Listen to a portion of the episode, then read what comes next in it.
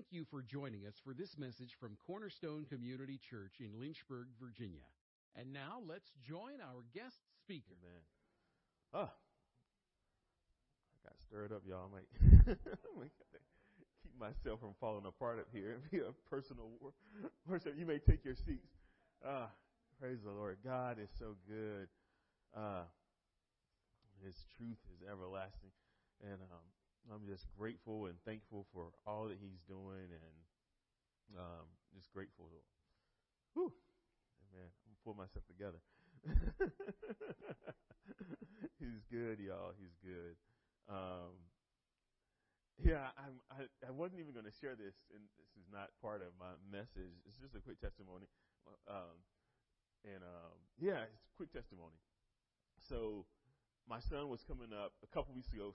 Had car issues. I think you guys heard about that. And so we finally had a friend who worked for AAA, towed it from South Carolina.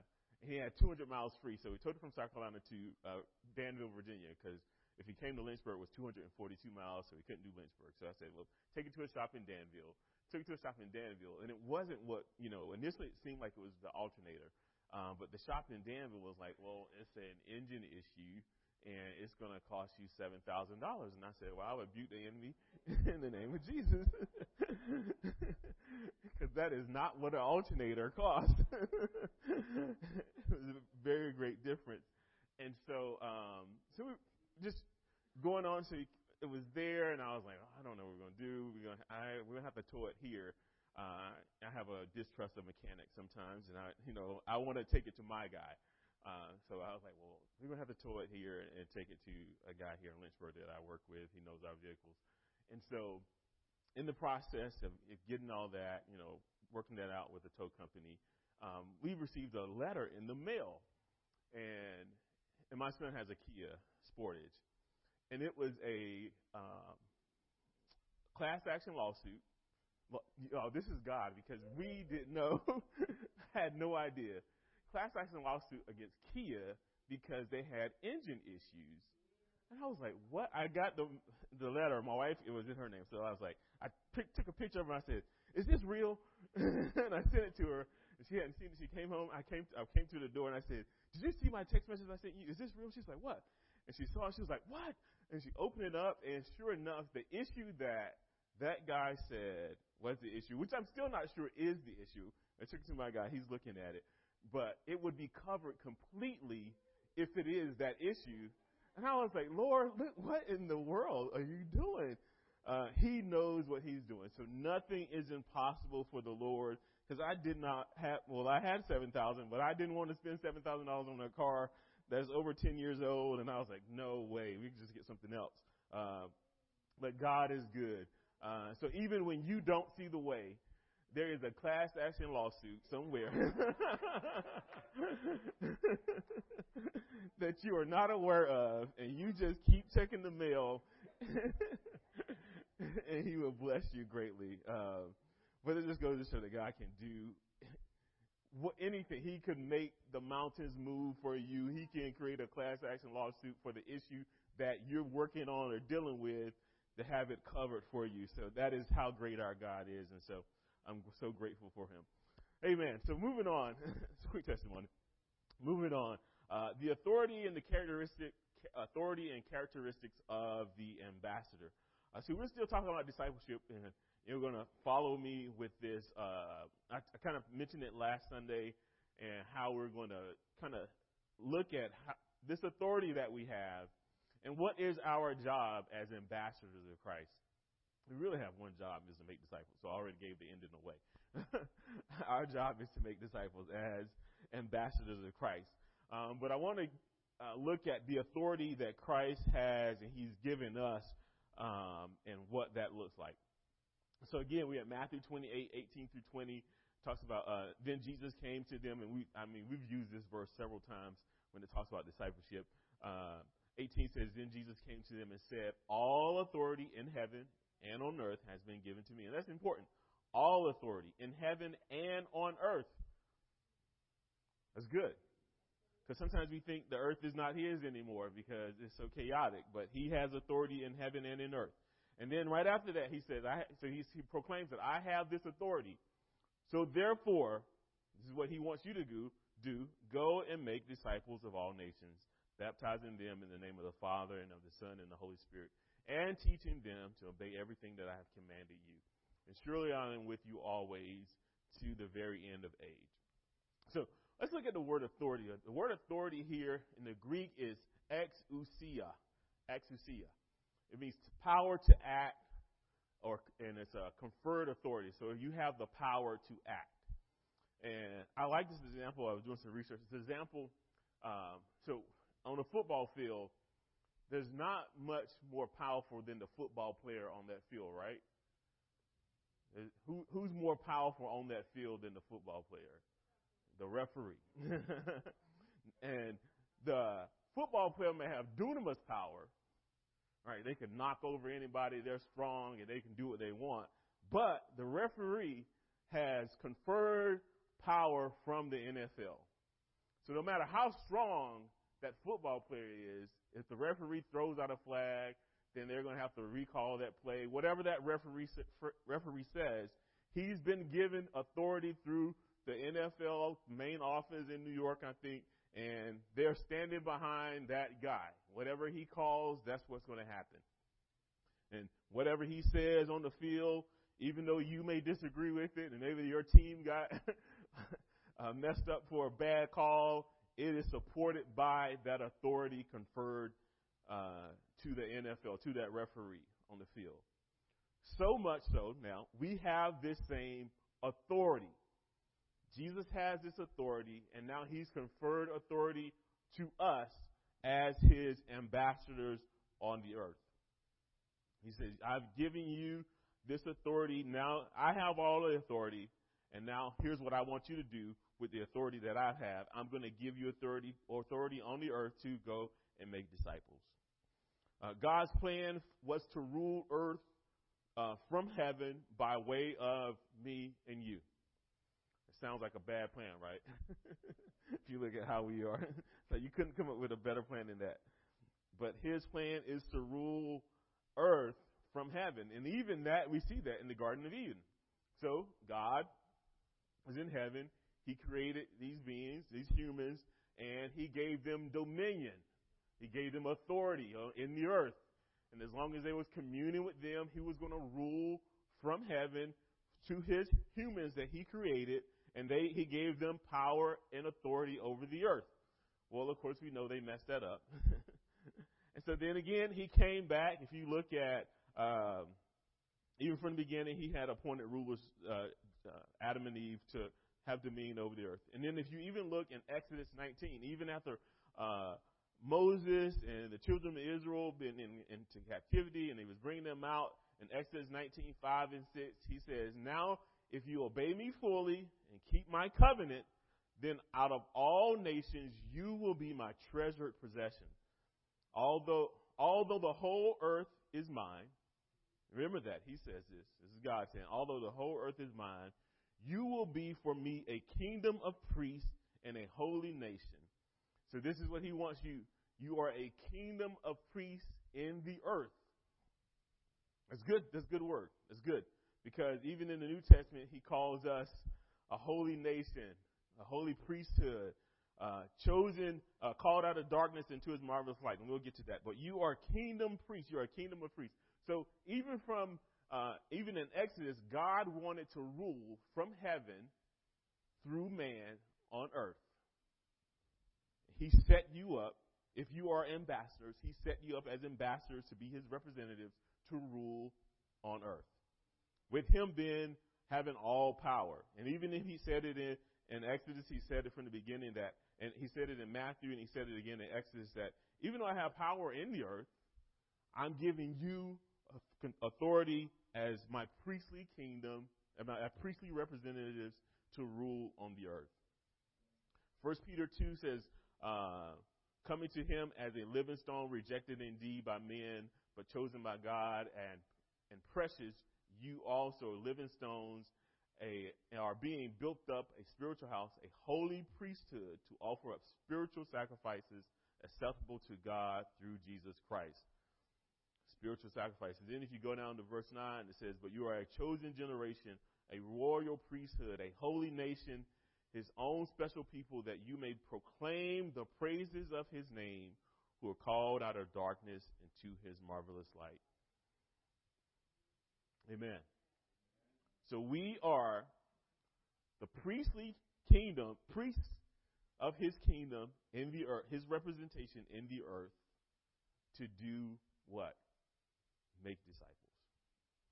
And to do whatever else he tells us to do. So he tells us to obey. Even in Matthew 28 says, tell all the disciples, when you're making disciples, you're going to tell them to do all that I've shown you to do. So all that he's shown you to do is live your life. And it is in the Bible that he shows us how to live our lives, our day-to-day lives, and what he will have us to do.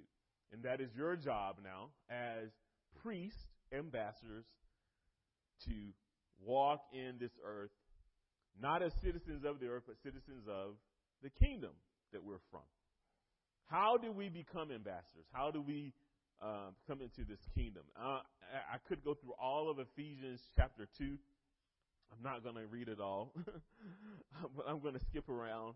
There's some good parts in here, but Ephesians chapter 2, we're going to start at verse 4. It says, so it talks about how we were dead in our sins, in our trespasses, and then 4 says, "But God, who is so rich in mercy," this is Ephesians 2, verse 4, "but God, who is rich in mercy, because of his great love with which he loved us, even when we were dead in trespasses, made us alive together with Christ. By grace you have been saved, and raised us up together." So we're together, made us sit together in heavenly places in Christ Jesus. So because of Christ Jesus, we're able to sit in heavenly places. We're able to be priests in his kingdom, to now do the work that he's called us to do in the earth. If you go down to verse 12, it says that at that time you were without Christ, being aliens from the commonwealth of Israel and strangers from the covenant of the promise. So he said, at one time you weren't in his kingdom. Now, some of you may not be in his kingdom now, and we'll pray for you that you he touches your heart and that you want to be engrafted into his kingdom. But at one time you weren't in his kingdom. You were strangers. You were aliens. You were living your own life. You were doing all the things that you wanted to do. And now that you've been called into his kingdom, it says you were strangers from the covenant of the promise, having no hope, without God in the world. But now in Christ Jesus, you who once were far off have been brought near by the blood of Christ. That's good. We have been brought near by his blood. And so then if you look in, let's go to verse 16, it says, "And that he might reconcile them both to God in one body through the cross, thereby putting to death enmity between God and man. And he came and preached peace to you who were far off, and to those who were near. For through him we both have access by one Spirit to the Father, Christ our cornerstone. Now, therefore, you are no longer strangers or foreigners," so you're no longer the children that are outside the promise, "but you are now fellow citizens with saints and members of the household of God." So you're citizens and you are the household of God. That's important. Let's look at that. Let's dig into that a little bit. He didn't just call you citizens, and he didn't just call you household, but he called you both. You are citizens and you are of the household of God. So citizens would be the legal state that you have when you're a part of a kingdom. So legally you are, in America, you are citizens of America. You have rights because you are Americans.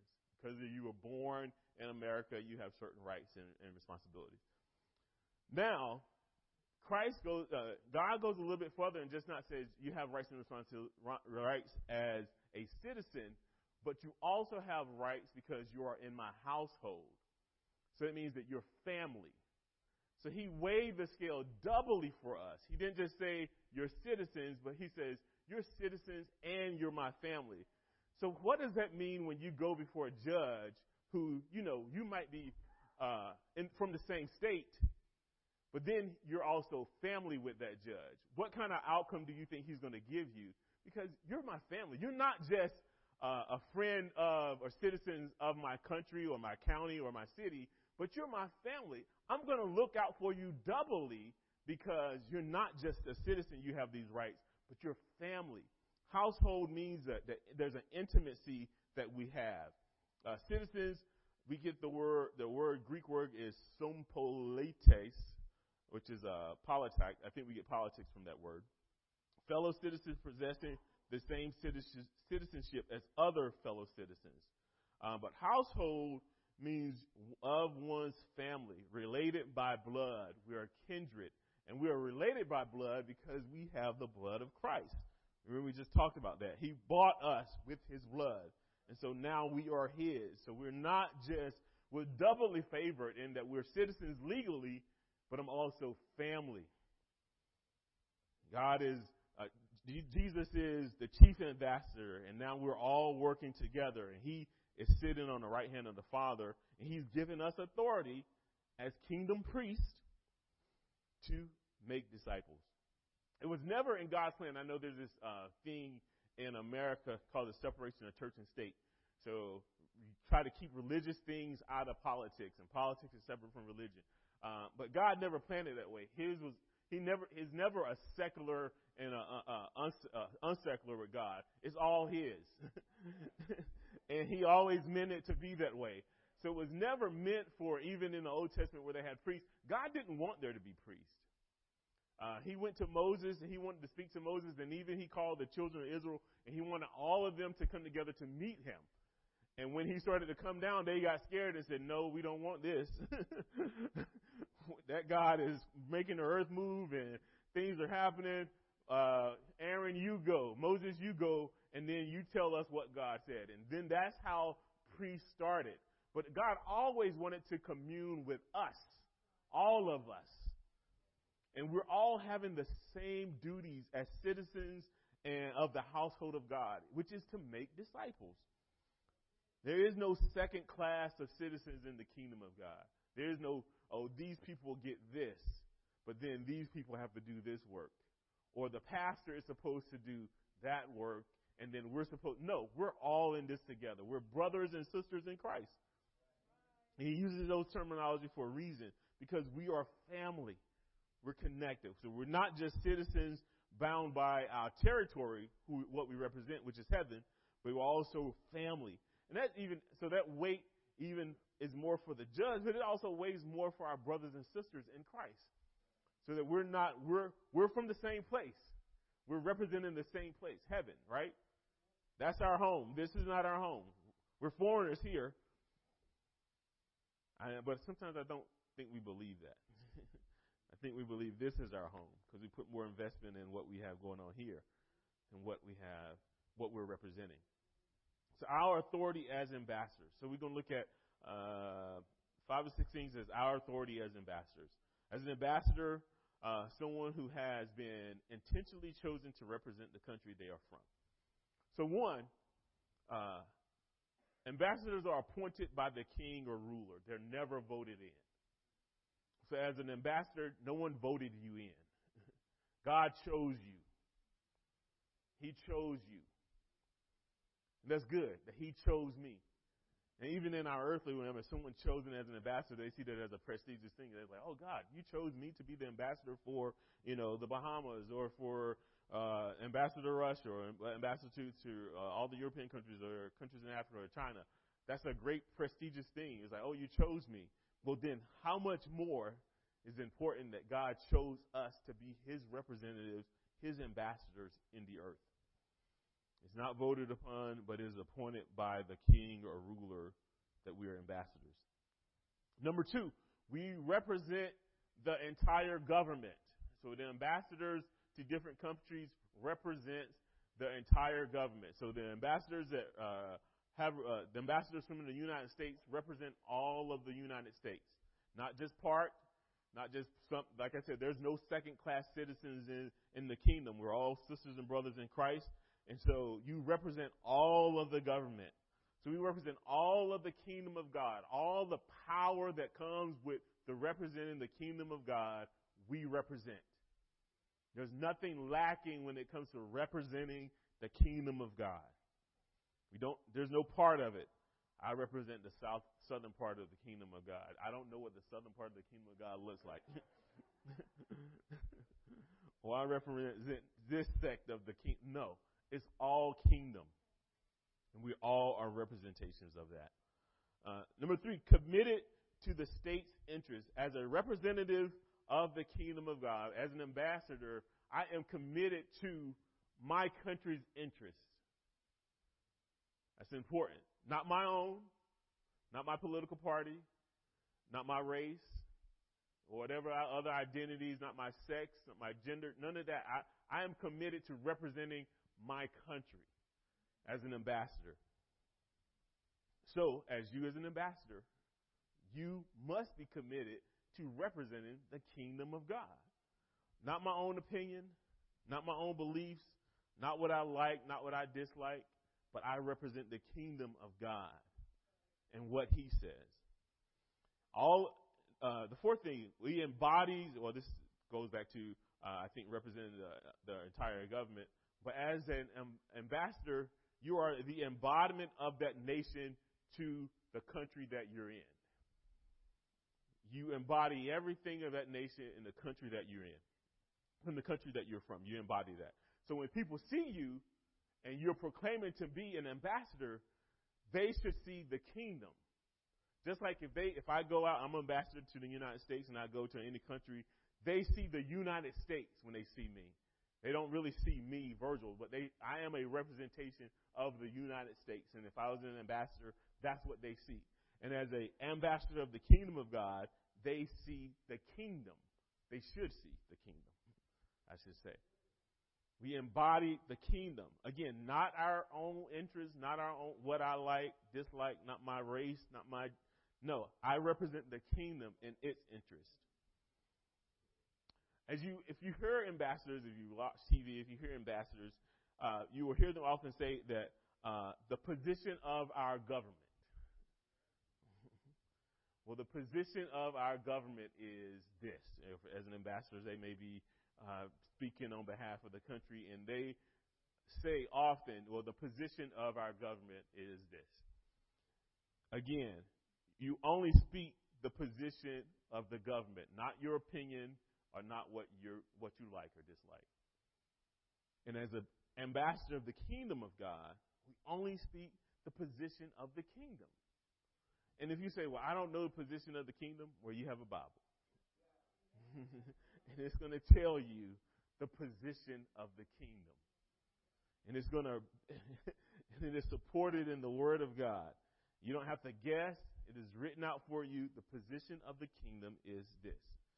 And if you have any question, then you can go back to the Father and say, I'm confused about your position. Can you give it clarity for me? And I'm sure the Lord will give you clarity on his position by way of his word and his Holy Spirit. Not your opinion. This is important. Not my opinion. So sometimes we get so caught up in what we think. Well, I think this. And that's where we get all these denominations from, because this denomination thought something different than this denomination, and this denomination thought something different than the other. And so everyone has a different scene of opinion, when really it should be the opinion of the kingdom that we're representing. As an ambassador, I am protected and taken care of by my government. I am protected and taken care of by my government. That's good. He's taking care of me. My kingdom, the kingdom is taking care of me. All my needs. He knows what I need before I ask. And so he is taking care of me. As an ambassador, they don't live in their own dwellings. They live in what the government provides for them, because you're part of the kingdom. You're the king's children. And you're not, again, this goes back to, you're not just an employee or working as an ambassador, but you're also family. So let's look at this as a company. If this is the company and Jesus is the chief or the president of this company, we're not just employees just working. You're not just regular employees, but you're family. So it's doubly weighted that I'm going to look out for your interests, because you're not just my employee and I'm just going to do things, you know, how employees can do. You know how those relationships are. But now I'm also family, and not like the earthly family. He's a kingdom family, because earthly family can do you wrong too. So, but his family, he loves us. He wants to take care of us. He hears, he knows our burdens, and he wants to carry them, and he's died for us, and he wants to provide for us. There's provision in the kingdom for us. So it's not like our earthly families. Just an example, but it's greater because this is Jesus. Another thing about being an ambassador is that you are not a citizen of the country that you're in or that you're going to. So as an ambassador going to Russia, you don't become a Russian citizen. You still are a citizen of the country you're from. And so don't forget that you're not from here. This is not your home. And so as a citizen of heaven, you maintain your citizenship. And lastly but not least, the goal of the ambassador is to influence the area and territory in which they are. The goal of the ambassador is to influence the area or territory in which you live. As an ambassador, our goal is to make disciples. And as we are making disciples, it is the ultimate goal to influence that area and territory for which we live. How do we do that? Make disciples, right? The best way to change the culture is to make disciples. You can change the laws. We can petition to change all the laws the way we want them. And I'm often thinking about, murder has been illegal since the country's been founded, right? And how many murders have happened? It's illegal, right? But people still murder. And why is that? Their heart. And there are tons of laws that people break. You have speed limits all over the place. People break the speed limit. Why is that? It's the heart. So when the only way you can change that is to make disciples. Because God is going to deal with their heart. I can make all the outward changes in the world, and it will not change a man's heart. I can put all the parameters in place to make it seem like it's going to be a wonderful world. If we do this, put this law in place, and we do this, then everything will be perfect. That's a farce. That's a lie. What the enemy would have you not do is make disciples. He'll have you get caught up in everything else and support everything else, but making disciples. Because he knows that if you make disciples, you're changing people's hearts. You're changing their worldview. And their worldview is not their own. It becomes the worldview of the kingdom now. This is not this mind in me is not mine, but it is the mind of Christ. And so now I represent him in his interests and what he wants. And so in my kingdom, in my day-to-day work and all that I do, my job is to influence my territory for the kingdom. Not for Virgil, not for, Cornerstone, or even not for, Virginia or Lynchburg. It is for the kingdom that I want to influence my sphere of my sphere that I live around, my neighborhood, my workplace. That is where you can make the most influence and change the minds of people. So if you're concerned about how the world is going, look no further than the church and say, are we doing what we're supposed to do and making disciples so that the world is not going the way we dislike? Because the only way you can change that, the only thing that can change a man's heart is the Holy Spirit. You can't even change your own heart. You can't. It's only by God's power and the power of the Holy Spirit that our hearts and minds are changed, that we become a royal priesthood, a holy nation, and that we are not our own. So now look at 2 Corinthians 5:20 and 21, and we're going to have communion. But it says, 2 Corinthians 5:20 and 21. It says, now then, we are ambassadors for Christ, as though God were pleading through us. God is pleading through us. We implore you on Christ's behalf, be reconciled to God. So it's our job. God is working through us to implore on Christ's behalf for the people that we're around to be reconciled to God. For he made him who knew no sin to be sin for us, that we might become the righteousness of God in him. So as ambassadors, you're charged with a great task. That task is to make disciples. And we've been on this for a while, and we've been committed at various angles, but I think it's important that I think this is really good because it really gets us from out of our sometimes we can make our own excuses as to why we don't do things. And we can make excuses like, oh, well, that's not my personality, because we want to get into some of that detail stuff, like, you know, how do you go out and make disciples and different approaches you can have and make. But I think some of that, you know, when that's presented, you can say, well, that's not me. You can excuse that away. But if you look at the bigger picture, this is you. This is your job. This is why you are here. This is why you are in the earth. If you are a child of God, if you are a kingdom, if you are for the kingdom of God, then your job is to make disciples. I don't care how shy you are, how introverted you may be, but your job is to make disciples. And so maybe your job initially is to pray over your anxiety when it comes to talking to people, when it comes to sharing the good news of the gospel, when it comes to let me get in my words so that I can feel comfortable in even sharing. But it is our jobs. It is not negotiable as a kingdom. And when the king says this is what you're supposed to do, you do it. All right? Help us, Lord. Because when the king tells you what to do, you do it. And so it is our job to go out and make disciples for the kingdom of God. And if we do that, we will change the world, one person at a time, one neighborhood at a time, one street at a time. Our job is to go out and share the good news of the gospel, to share our lives with one another, to love them, to show the love of Christ, to show them kingdom living, to show them the joy of the Lord is your strength.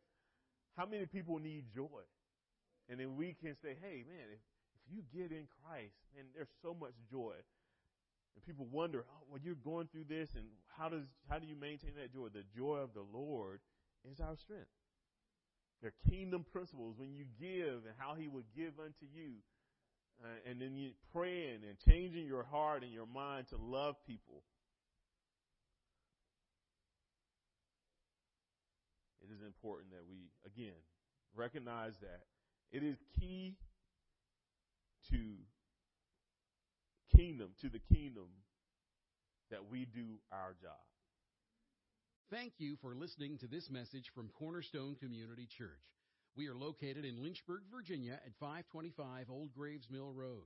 You can find us online at cornerstonelynchburg.com, contact us by email, cornerstonecom@comcast.net, or call us at 434-847-4796.